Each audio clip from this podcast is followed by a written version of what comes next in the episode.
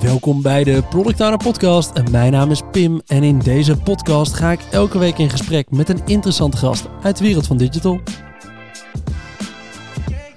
Deze week spreek ik met Martijn, interim product owner bij de Nederlandse Spoorwegen, die met zijn teams verantwoordelijk is voor de on- en offline verkoop van losse vervoersbewijzen. Hiervoor werkte hij in dienst van Ascent als product owner van de klantapps. Waarom licht ik dat nou zo specifiek toe in dit intro? Nou, omdat we beide scenario's wel eens wilden vergelijken in een aflevering. Hoe is het nou om als product owner extern te zijn bij je opdrachtgever? Hoe ontwikkel je snel die domeinkennis? En hoe bouw je je rol uiteindelijk ook weer af? Hey Martijn, tof om je hier in de podcast te hebben. Dankjewel Pim, leuk om hier te zijn. Hey, eerst in dienst, nu als freelance interim uh, op een opdracht. Klopt. Wat is nou het meest opvallende verschil voor jou? Wat mij heel erg opviel is dat als je interim ergens uh, uh, aangenomen wordt, dan uh, ontstaat dat, of is dat vaak tot stand gekomen vanuit een acuut probleem. Ja. dat kan zijn wegens ziekte, wegens een tijdelijk project. nou ja, wegens een personeelstekort. Hè, dus we kunnen, we kunnen gewoon geen mensen vinden. Um, en het interessante daaraan vind ik, is dat um, het weet. Kijk, als je ergens intern begint, dan begin je eerst een maand met warmlopen. Um, uh, je krijgt toegang tot de systemen. Uh, je wordt meegenomen overal uh, door de organisatie, voorgesteld, et cetera. en als interimmer, wat ik zei, je, het is vaak een acuut, ja, ik noem het probleem, maar een acute vraag. Hè? Dus er is een gat en dat moet opgevuld worden. Ja. Um, en wat me daarin opviel, als je dan binnenkomt, dan moet je eigenlijk jezelf direct uh, uh, deployen. Uh, hè? Je moet direct gas geven. Ja. Um, en wat ik belangrijk vind daarin, is als je dus binnenkomt bij die klant, zij moeten direct ontlasting voelen. Van, ja, maar niet die ontlasting. niet die ontlasting. hè, maar dat ze, dat ze denken ja, van, ja. Hè, de druk moet weg zijn. De druk moet weg zijn, Ja. de pijn moet weg zijn. en natuurlijk, niemand zal verwachten 100%. Nee. Maar 50% is wel heel fijn. Nou, vind ik het terecht opmerking. Ik denk als je in dienst komt, als ik ergens in dienst zou komen bij een opdracht waar ik nu bijvoorbeeld werk, dan zou ik echt eventjes anderhalve maand de tijd nemen om rustig mijn rol te leren kennen, om even te begrijpen hoe het nou allemaal zit, iedereen rustig te spreken. En nu gun ik mezelf twee, drie weken. En dan vind ik eigenlijk dat ik de basis van die functie in ieder geval al wel moet draaien. Um, en ik vind niet dat ik daar langer over mag doen dan die drie weken. Kijk, dan mag ik nog best wel een keertje een paar fouten maken, want uh, dat is niet zo erg. Maar je moet eigenlijk gewoon wel al je teams kunnen draaien. Ja, ja, dat is wel een anders dan wanneer je ergens gewoon in dienst gaat. Dan denk je, ja, ik neem even die tijd ervoor. Ja, ja, ja daar ben ik mee eens. Um, ja, daar ben ik mee eens. Hey, de, leuk om het in deze aflevering in ieder geval even een keertje uiteen te zetten. Je hebt zowel ervaring inderdaad met uh, het in dienst zijn bij een bedrijf als, uh, als PO, dus je kent die kant. En inderdaad hoe het nou zit als je als interimmer nu komt op een klus. Dat is natuurlijk wat wij constant doen. Hè? Dus het binnenkomen op een opdracht, vaak voor een wat kortere periode. Maar dat heeft wel wat haken en ogen hoe je dan anders in je opdracht zit. Mm -hmm. Ik denk het leuke is, is eerst om eventjes naar jou een klein stukje persoonlijk toe te gaan. Dan gaan we zo meteen verder dat hoofdonderwerp in, uh, induiken. Leuk. Hoe ben je nou uh, product owner geworden? Nou ja, ik, ik vertelde het net een beetje. Uh, er is natuurlijk geen product owner school. Je hebt wel, uh, wel de, opleidingen tegenwoordig hè, ja. om product owner of gecertificeerd product owner te worden. Ehm, maar ik ben ooit begonnen. Ehm, iemand zei tegen mij: joh, als je, als, je, als je het goed wil hebben later, dan moet je in IT. Oké. Okay. Herkenbaar, ja. Nou, ja. IT het is. En, en, en, en toen dacht ik van, oké, okay, nou, wat vind ik leuk dan? Uh, laat ik, um, uh, ik ga gewoon wat gesprekken voeren. Uh, en, en destijds, een van de grote, grote bureaus in Nederland was, was um, hoe heet het? Ik ben de naam zelfs vergeten. Ja, nee, daar ben ik uiteindelijk inderdaad Oh, gaan werken. Uh, Mirabeau. Ja. Mirabeau. En da- daar had ik het, had ik het gesprek met een van de directeurs. En die zei toen tegen mij, joh, ik vind jou wel een goede uh, projectmanager. Dus ga, ik, ik heb op dit moment geen, geen junior functies openstaan. Um, maar jij kan dat. Ga, dat. ga dat gewoon ontdekken. Word bekend in die wereld. En, uh, en, zo, en zo voort. Dus uiteindelijk inderdaad een, een, baan gekregen als projectmanager bij Colors. Ook een, een groot bureau in Nederland. Um, en, en daar projectmanager geworden. Um, nou goed, 50% bluff. Uh, want ik had geen idee wat een CMS was bijvoorbeeld. Ja. En andere 50% inzet. En eigenlijk kwam ik al snel achter dat, dat ik juist de inhoud miste. Als, als projectmanager heb je heel andere verantwoordelijkheden als, als bijvoorbeeld een product owner. Ja. Want een product owner heb je verstand van het product. Je, je, je hebt eigenaarschap over het product. Ja. Anders dan een projectmanager die... Ja, eh, heel oneerbiedig. Hè? Ja. En, en zo bedoel ik het absoluut niet. Maar een projectmanager is vooral verantwoordelijk voor het zorgen van het leveren van producten op met het juiste budget, Ja. binnen de juiste tijdlijnen, Ja. met eh, zo min mogelijk resources. Hè, dat is eigenlijk ehm, eh, volgens mij waar een, en waar een projectmanager ook op rapporteert Absoluut. Ja. aan zijn stakeholders. is echt eh, verschil. Ja. Ehm, Dus en je- en je die, vindt, die vindt vooral niks van de eisen aan het product. Ja. En dat is, een product owner vindt dat juist heel belangrijk. Ehm, nou, toen ben ik business analyst geworden. eh, ehm, en bij Valtech, mijn, eh, mijn werkgever voor Essent. Ehm, en eigenlijk in die rol als business analyst ben ik bijna altijd product owner geweest. Dus je bent echt bezig met het kijken van wat willen mijn stakeholders nu. Eh, nou ja, en dan langzaamaan ga je user stories schrijven en je gaat een backlog beheren en je gaat prioriteren en nadenken over wat moet de volgordelijkheid nu zijn. Nou ja, en dan eigenlijk ben je al bijna product owner. Langzaamaan word je product owner. Ja. Ehm, eh, ik denk dat ik het zo geworden ben. Ja, en op een gegeven moment rol je dan in die, eh, in die rol en dan denk je nou een keertje overstappen en dan denk je nou dan gaan we ook maar hardcore op de rol eh, product owner deze keer. Ja, Ja. ja precies dat. Hey, en zo ben je binnengekomen bij, eh bij Essent als, eh, als product owner en eh, daar een paar jaar gewerkt. Nu door naar NS en nu als, als intrimmer aan de slag bij, bij NS. Klopt. Wat doe je op je huidige opdracht? Hoe zien jouw teams eruit en hoe ziet jouw product eruit? Nou ja, ik heb dus, ehm, eh, ik, ik ben verantwoordelijk voor twee teams. Eh, het ene team houdt zich eigenlijk bezig met alle softwarematige zaken die draaien op de kaartverkoopautomaten en de loketbaliesystemen. De loketbaliesystemen zijn eigenlijk de NS-winkeltjes Ja. ehm, op de grotere stations. Op de kleinere stations eh, zie je ze eigenlijk niet, maar op Ja. de grotere stations zie je wel. Ehm, en daarnaast aan het andere team zijn we bezig met het opbouwen van een nieuw e-commerce platform voor het, de verkoop, zoals je ook al mooi zei in de intro, ehm, voor de verkoop van losse vervoersbewijzen. Denk aan een dagkaart, een fiets, een hond. Ehm, dat zijn eigenlijk de losse vervoersbewijzen, dus geen abonnementen. Ja. Ehm, dat zijn eigenlijk de teams, hè, of de twee producten. Ja. En dan, dat, zijn dus twee teams. Het ene team is e- bijna volledig extern ook. Oké. Dus dat is een extra dimensie die je daaraan hebt, want die hebben weinig kennis van de organisatie intern. Zitten wel in Nederland of zitten in Ja. het buitenland? Zitten wel in Nederland. Oké. Eh, en het andere team is eigenlijk volledig intern. Ehm, dus dus nou, dat is ook een leuke, leuke dynamiek eh, die ik Ja. daarmee heb. Hoe ziet je samenstelling van je team eruit? Hoeveel developers zitten erin? Heb je een eigen UX'er erin zitten?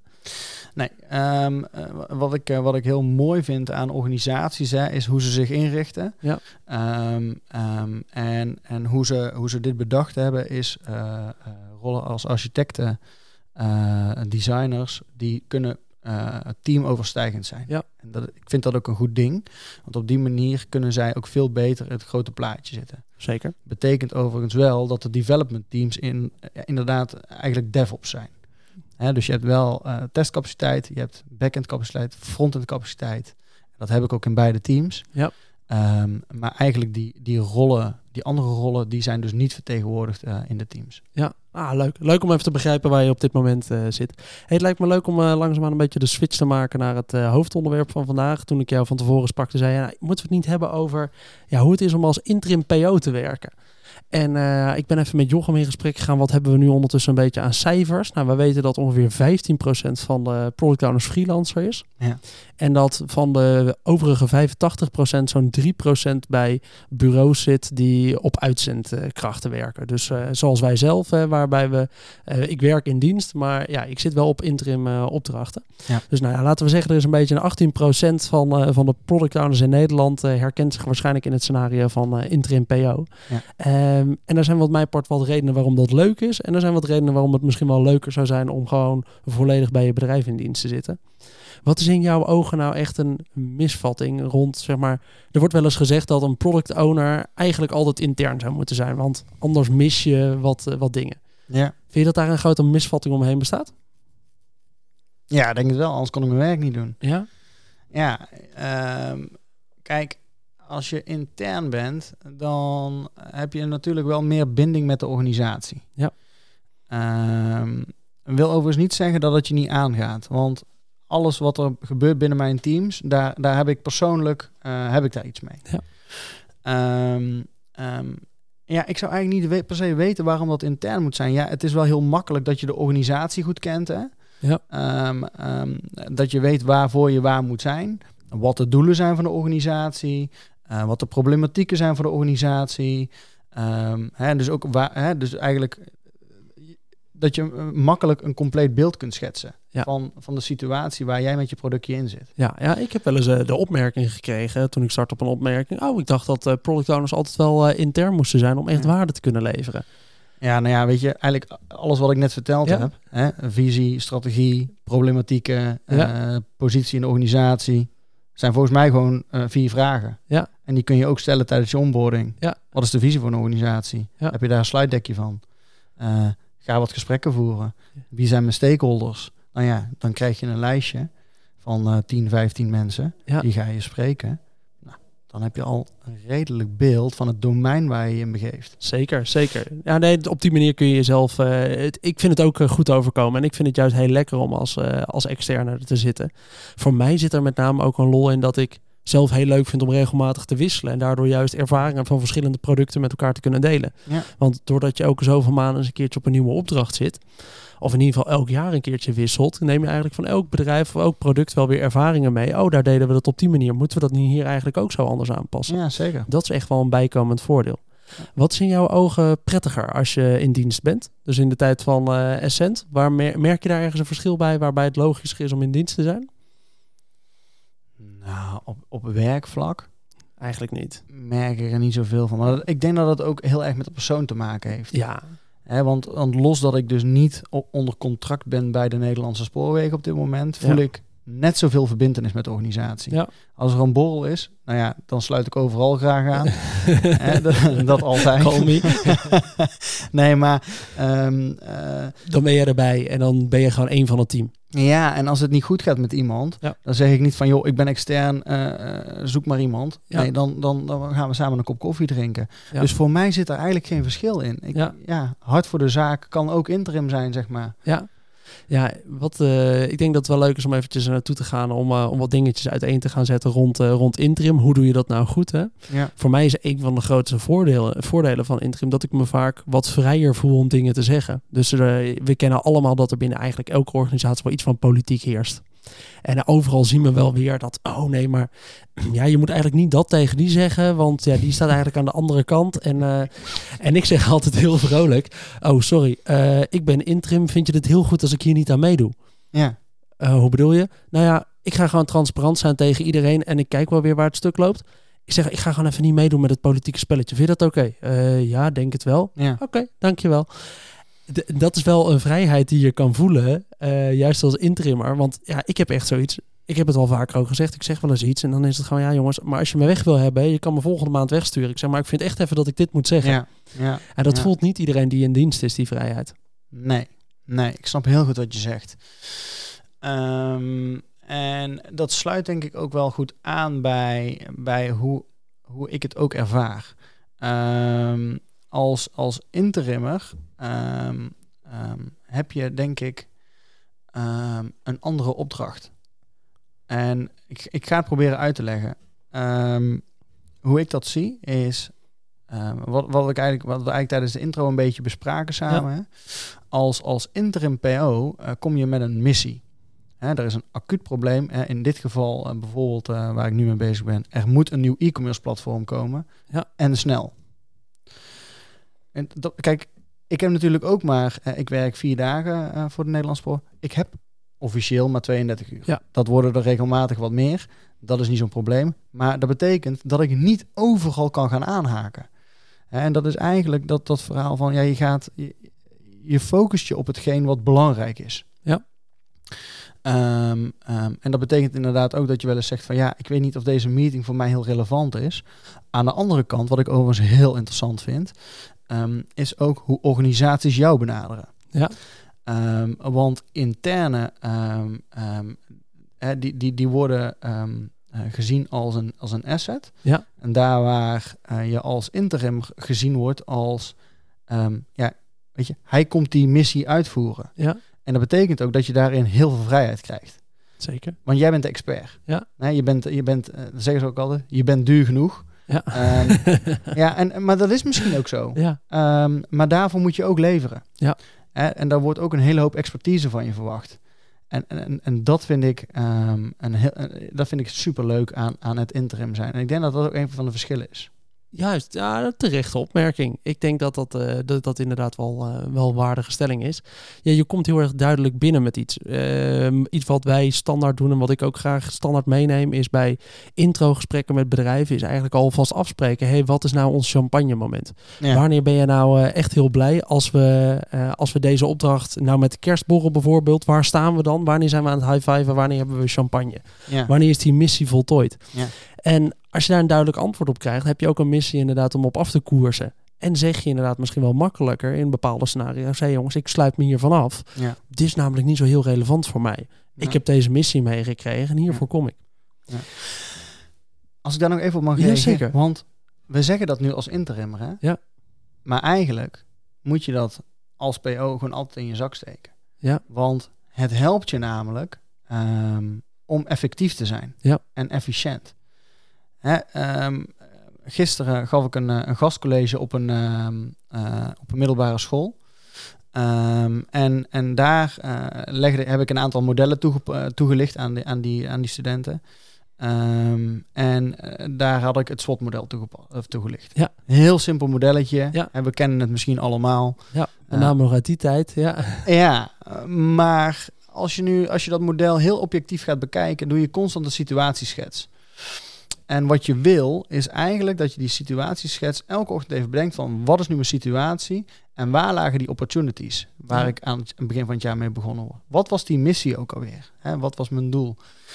En ik denk door die, door die schets constant te maken kun je ook een hele mooie balans maken wat we wel en niet doen en wat bijdraagt aan dat doel. Ehm, eh, en ik denk dat dat voor intern eigenlijk net zo geldt als voor extern, eerlijk gezegd. Ja, het zou je wel mee mogen nemen op die manier.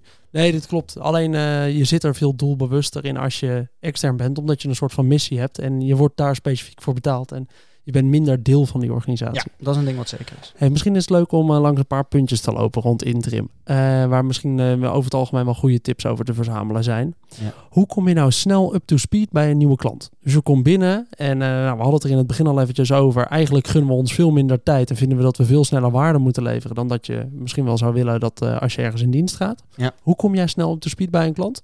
Ik heb eigenlijk een standaard vragenlijstje. Ehm, en dat klinkt heel plat. Ja. Maar, maar, maar, maar dit zijn essentiële dingen.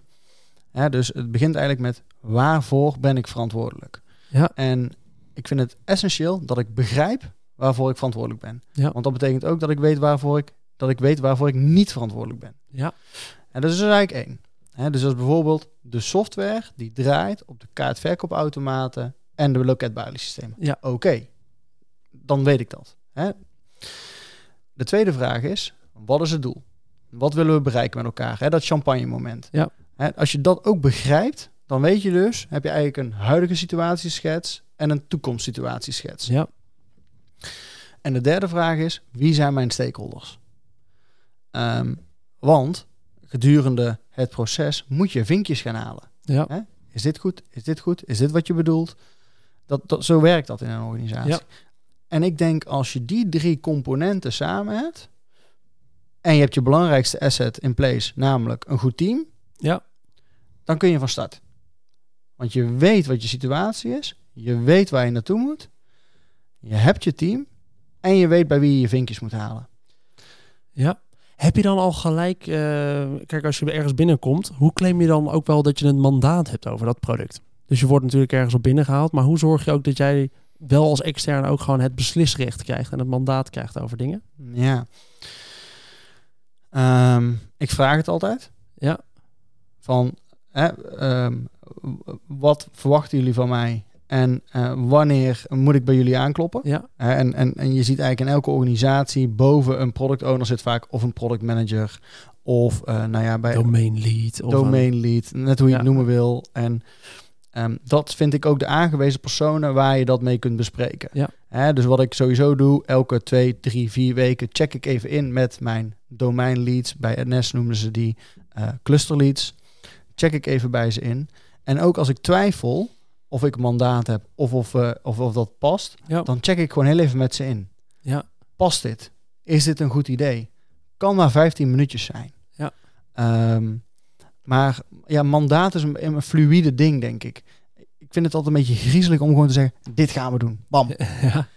Je, je kunt even even een chatje sturen, pak even de telefoon en ja, dan heb je het ook overlegd met elkaar. Ja, volgens mij hebben we hem wel eens eerder benoemd. Een, eh, een van de dingen die ik altijd nog steeds doe op, eh, op nieuwe opdrachten.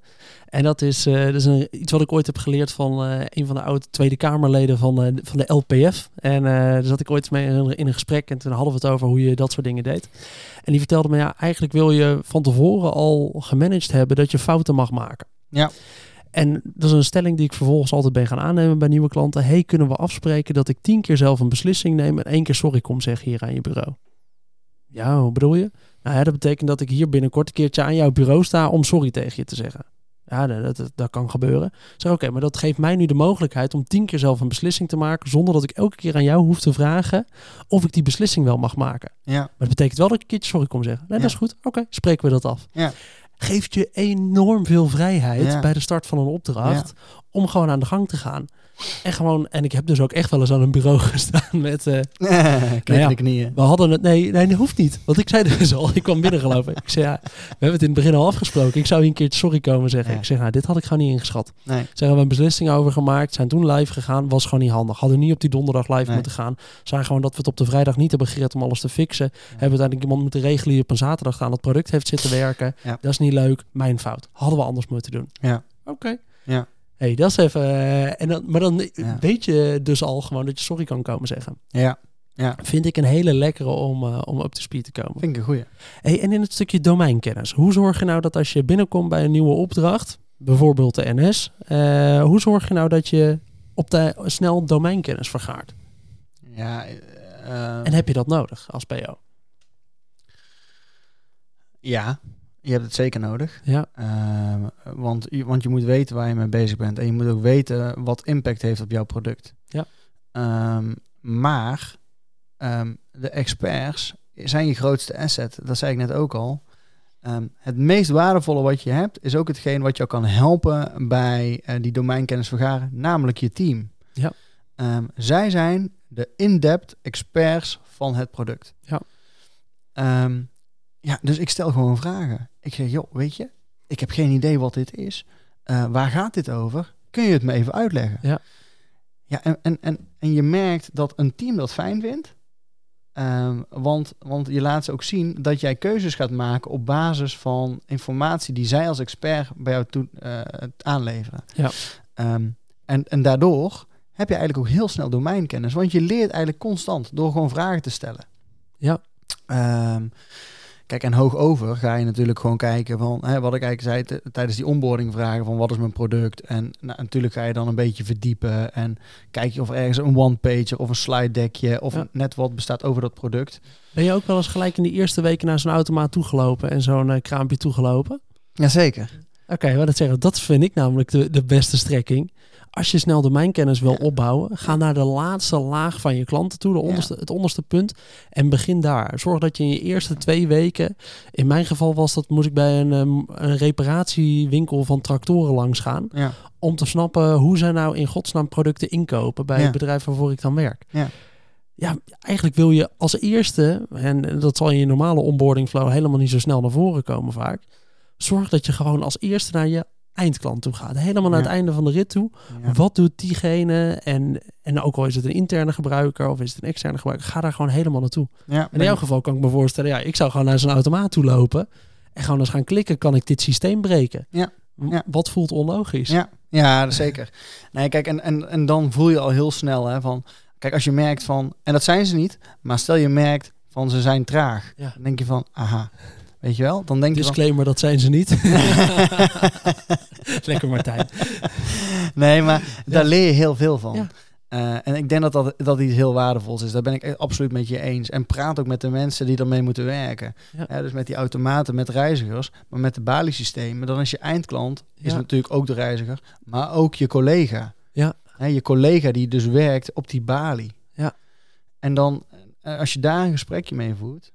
Dat helpt je zo ontzettend. Ja, vaak zie je gewoon dat er best wel afstand bestaat soms tussen verschillende onderdelen van wat grotere bedrijven. Ik zie dat nu ook wel. En ja, het kan goed dat er aan de andere kant van het muurtje ergens iemand gewoon zit te vloeken op jouw systeem. Ja. Maar gewoon zoiets heeft van ja, dat ga ik toch niet veranderen. Om hoe de politiek twee jaar geleden was. Hebben ze gewoon eigenlijk al besloten, nou ja, ik zeg maar niks meer, want het gaat toch niet veranderen. Is Ja, zonde. hey shit, eh, dat is jouw rol om toch even die klant eh, of die persoon aan te spreken. Ja. En te achterhalen wat er nou voor nodig is om hem toch weer bij te eh, Ja. blij te krijgen met jouw product. En daar zit een heel interessante nuance, vind ik, als interimmer. Ja. Want je zou kunnen zeggen als interimmer van... hey, staat niet in mijn missieboekje. Sorry, laten we gaan. Collateral damage misschien. Ja, Daar ben ik het niet mee eens. oké, maar dat zeggen, ja. Daar ben ik het absoluut niet mee eens. Want ehm, je bent onderdeel van die organisatie. Het gaat hier, hè, we hebben het nu over collega's dan toevallig. Ja. Ehm, daar moet je ook zorg voor dragen. En ehm, nou, dat is misschien een stukje werkproces. Daar kunnen we straks misschien nog wat meer over hebben. Hè, van hoe richt je je backlog nou in en dat soort zaken. Ja. Ehm, eh, en hoe doe je dat als interimmer anders als, als, als interne. Hè, maar zorg bijvoorbeeld dat er ruimte is om op dat soort dingen te kunnen reageren. Ja, zeker. Nou ja, wat mij part liggen die gelijk toe. Hoe doe je dat anders dan? Een backlog als je interimmer bent? Nou, ik weet niet, niet zozeer heel anders, maar eh, je gaat kijken naar van eh, die missie is wel iets belangrijker. Ja. Ehm, ehm, maar ik, wat ik altijd doe, ja, we noemden dat bij, eh bij Ascent noemden we dat de fast lane. En dat zijn eigenlijk stories die niet gekoppeld zijn aan een grotere feature of een epic zelfs, of nou, hoe je het noemen wil. Ja. Ehm, eh, maar dat zijn zaken die eigenlijk acuut zijn. Daar moet je, eh, daar moet je gewoon rekening mee houden. En als interimmer ehm, zit daar wel een verschilletje. Want als interne zou je daar misschien nog eens een keer eh, de tijd voor nemen. En als interimmer vind ik dat je daar ook naar moet luisteren. En daar ook ruimte voor moet bieden. Ehm, ehm, dus ik zou die backlog, die ziet er niet anders uit denk ik voor een interimmer als Nee. een interne. Want ik zag jou al glinsteren toen, toen ik een beetje die kant op ging. Ja, denk ja, nou heb ik hem te pakken. Dit wil ik wel zelf. Ah. Nee, nee, nee, nee, want ik ben, Nee, nee, maar- het is wel, ik durf er wel eh, zelf ook de strekking bij te maken. Je komt binnen als interimmer Ja. en je komt op een nieuw product binnen op een bestaand team. Ja. Of op een bestaand product op een bestaand team. En je krijgt een backlog voor je, voor je neus en je denkt echt, shit, Ja, wat, wat staat hierin? precies. Ah ja, en dat er doorheen akkeren om snel te begrijpen wat Ja. er nou in godsnaam op die backlog staat. Hoe dat aan epics gekoppeld zit en hoe die prioriteit is. En ja, volgens de Scrum Guide zou dat allemaal heel mooi ingedeeld moeten zijn. En eigenlijk zou elke PO dat mooi op orde moeten hebben. Maar de realiteit is dat er op heel veel backlogs honderd of meer stories staan. En dat sommige stories twee jaar oud zijn. En eigenlijk niet iedereen nog weet hoe belangrijk dat nu nog is. Het is een mega klus om daarvan, ook als je zeker als je interim binnenkomt, om Ja. te gaan filteren door die backlog heen. Ja. En gewoon er doorheen te akkeren en, daar, en die backlog ook te kunnen ownen. Ja. Ik vind het heel moeilijk om na een maand al te kunnen zeggen, ik own deze backlog als dat zo'n typisch log geval is. Ja, ja ehm, Hoe is ik, dat in jouw geval? ik, heb, ik doe gewoon refinement met het team. Ja. En dan lopen we er gewoon even kort doorheen. Ja. En dan vaak eh, hoeven we niet verder te kijken dan de titel. Ja. En dan zeggen ze, ah ja, dit was ooit voor... Ja. En dan, oké, delete. Ja. Ehm, en eigenlijk een story die ouder is dan twee jaar, Ja. kun je afvragen. Was die zo Is belangrijk? nog relevant? Ja. Ehm, overigens, ik heb wel een antwoord op jouw vraag waar je net zo op Ja. glimlachte. Want zit er een verschil tussen de backlog van een freelancer? Dat zou wel zo kunnen zijn. Want Ja. ik kan me voorstellen als jij zo'n hele strakke missie krijgt, hè, bijvoorbeeld een resultaatopdracht, Ja. Eh, dat jij zegt van die fastlane, dat gaan we niet doen. We gaan alleen maar dingen, die bijdra- dingen doen die bijdragen aan Ja. mijn doel.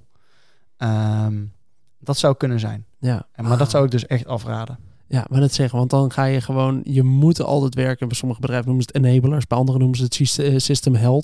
Je moet altijd gewoon ook tickets meepakken die gewoon zorgen dat je oude applicaties bijvoorbeeld ook gewoon netjes blijven draaien. Nou, je zeker. kan niet het beheer hier volledig aan de kant schuiven en alleen maar focussen op nieuwe dingen bouwen als dat jouw missie is. Nee, en naast het feit dat je eh, eh, die duidelijke missie hebt, ben je natuurlijk ook gewoon verantwoordelijk voor de continuïteit van het product. Ja, Ehm, en, en dat is misschien nog wel veel belangrijker dan die missie aan zich. Want je moet wel zorgen dat de kwaliteit, dat die constant gewaarborgd wordt. En kijk, het zou leuk zijn als de wereld om ons heen stilstaat. Nou, dat, dat zou helemaal niet leuk zijn, maar hè, dat zou makkelijk zijn voor jouw product, maar dat is niet zo. ja. Nou, En met de NS heb ik af en toe wel dat gevoel hoor.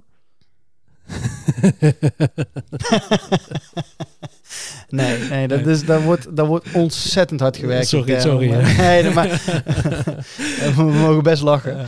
Eh, nee, maar dat... dat, eh, Beetje eh, je security, sorry.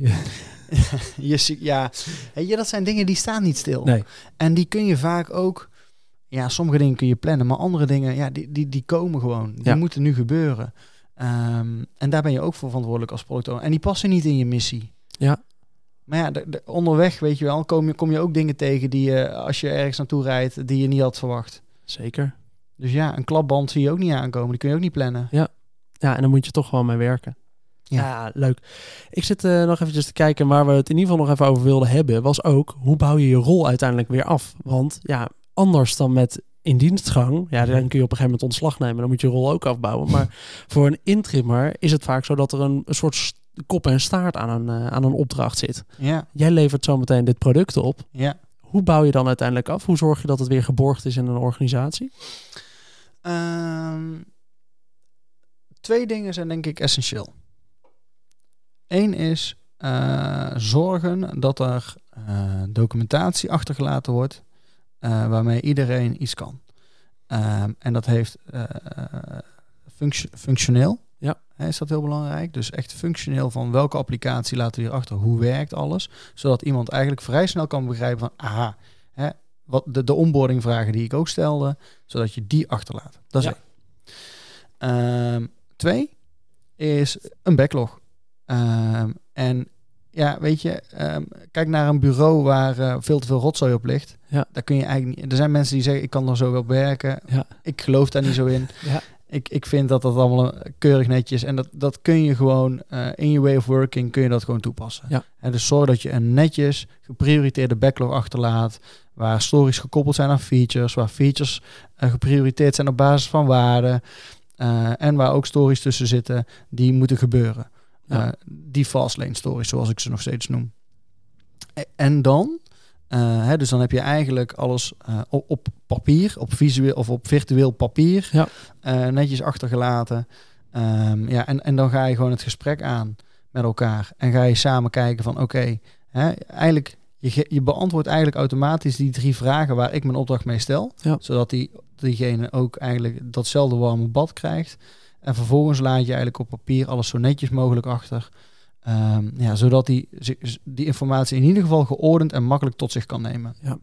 Iets wat je ook als voordeel hebt als je als freelancer of als intrimmer ergens werkt. En dat is iets waar ik altijd veel waarde in zie als je hem overdraagt. Is eigenlijk altijd afspreken om een maand later nog eens in te checken. Kijk, iemand die uit dienst gaat, die ga je niet meer even een maand later vragen. Hey, kun je nog eventjes vertellen hoe dat nou ook weer zat? Het voordeel was je een, een taak of een rol overneemt van iemand die freelance of interim is geweest. Dat je eigenlijk de afspraak mee maakt om een maand later gewoon nog eventjes een halve dag in te checken Ja. met elkaar. hey, hoe ben je nu in die rol gegaan? Loopt het allemaal een beetje? Snap je nu eigenlijk wat er allemaal op staat? Je bent er nu helemaal doorheen gegaan. Vind je het ook nog logisch? Hebben we toen dingen in jouw ogen anders moeten doen? Ja. En eh, hoe ga je het nu oppakken? Dat vind ik wel echt een enorme waarde, een waardeverbetering als je dat meegeeft. Ook als je uit je rol gaat en het overdraagt. Ja, 100%. Het is natuurlijk een beetje raar. Een beetje hetzelfde als dat je een auto koopt. En dat die, dat die, dat die autohandelaar zegt tegen je van... Nou, succes ermee Ja. jongen. Eh, veel plezier. Gara- eh, garantie tot aan de deur. Ja, Eh, nee, zo werkt het volgens mij niet. Kijk, als je dan een maand later erachter komt dat je, weet ik veel, dat de bekleding eh, slecht is. Ja, een heel slecht voorbeeld, maar ik kon even... de radio werkt niet. de radio werkt niet. Ehm, hè, Ja. Dan moet je daar ook mee terugkomen. Ja, zeker. En een vraag, ik vind als je als interimmer, dan is dat jouw winkeltje. Ja, En het winkeltje, eh, ja, klanten zijn koning. Die moet je ook even gewoon te woord staan en helpen. Dat vind ik een heel goeie. Leuk. Hey, ik vind het een mooie aflevering waarbij we eigenlijk een leuke vergelijking hebben gemaakt tussen ja, hoe ziet je eigenlijk je rol als product owner eruit als je ergens interim werkt. eh, in tegenstelling tot als je ergens in dienst bent. Ik denk ook voor de mensen die ergens in dienst zijn, dat we juist uit die interim technieken ook wel wat leuke tips te halen zijn om juist te gebruiken in jouw rol als in dienst. Ik denk dat heel veel mensen juist ook die vrijheid zouden moeten voelen om, ook al zijn ze in dienst, soms gewoon te praten als een interimmer en gewoon te durven zeggen, nou ja, ik zie het echt zo. Al moet je me ervoor weg, eh, wegsturen. Ik vind het helemaal prima. Ja. Ehm, heb je nog een laatste tip die je mensen wil meegeven naar aanleiding van dit onderwerp? Nou, ik zat daar net een beetje op te broeden. Ehm, want er is inderdaad één ding, en die is niet alleen voor interimmers, maar daar wil ik eigenlijk alle producten, of in ieder geval, ik heb gezien dat als je eh, succesvol wil zijn met je product, Ja. met je team eh, en als product owner, Ja. focus op waarde. Ja, Op aantoonbare waarden. Ja. En zeg niet van geel is mooi. Nee, de waarde die moet je bepalen. Dan, ben je, eh, dan kun je prioriteren. eh, dan kun je eh, zorgen dat je applicatie zo effectief mogelijk voor de klant verbetert. Ja. Ik denk dat dat heel belangrijk is. En vergeet je team nooit. Je team is echt je meest waardevolle asset. Ja. Da- daar geloof ik heilig in. Ja, nou ja, zeker. Ik denk dat je als product owner er vaak niet aan ontkomt om ook ergens een soort teamlead rol een beetje erbij te pakken. En je team te ondersteunen vanuit, eh, vanuit die positie. Dat, Zeker. dat valt volgens de Scrum Guide niet onder je werk. Maar ik zie dat, dat één vanuit je team vaak wordt verwacht. En twee, dat dat ook wel een soort natuurlijke Zeker. rol is om te hebben voor Ja. je team. En er is nog eentje. Ja. En dat zegt het stamhoofd eh, van productowner.nl zelf altijd. Jochem, doe wat je zegt en zeg wat je doet. Ja. En ben transparant. Ja, 100%. Leuke laatste tip om, eh, om de gasten mee te geven. Hey, als gasten nou eh, vragen hebben naar aanleiding van deze aflevering, kunnen ze Ja. nog een bericht sturen via LinkedIn? Ja, garantie tot aan de deur, hè? Je kent het. Altijd. Maar, ja, je kan ze sturen, Martijn beantwoordt ze niet. Nee, nee, tuurlijk. Nee, Zeker sturen. Heel graag. Vind ik leuk. Dat is eh, Martijn de Heide op LinkedIn. Dus doe dat vooral. Hey, dan bedank ik iedereen weer voor het luisteren naar deze aflevering van de Product Podcast. Vond je dit nou een leuke aflevering? Vergeet dan niet om deze podcast een leuke review te geven op jouw favoriete podcast app. Heb je nou nog vragen of opmerkingen voor mij naar aanleiding van deze aflevering? Stuur me dan vooral een mailtje op pim.productowner.nl of via LinkedIn, dat is Pimpot. En dan hoop ik dat je de volgende keer weer luistert. Tot dan!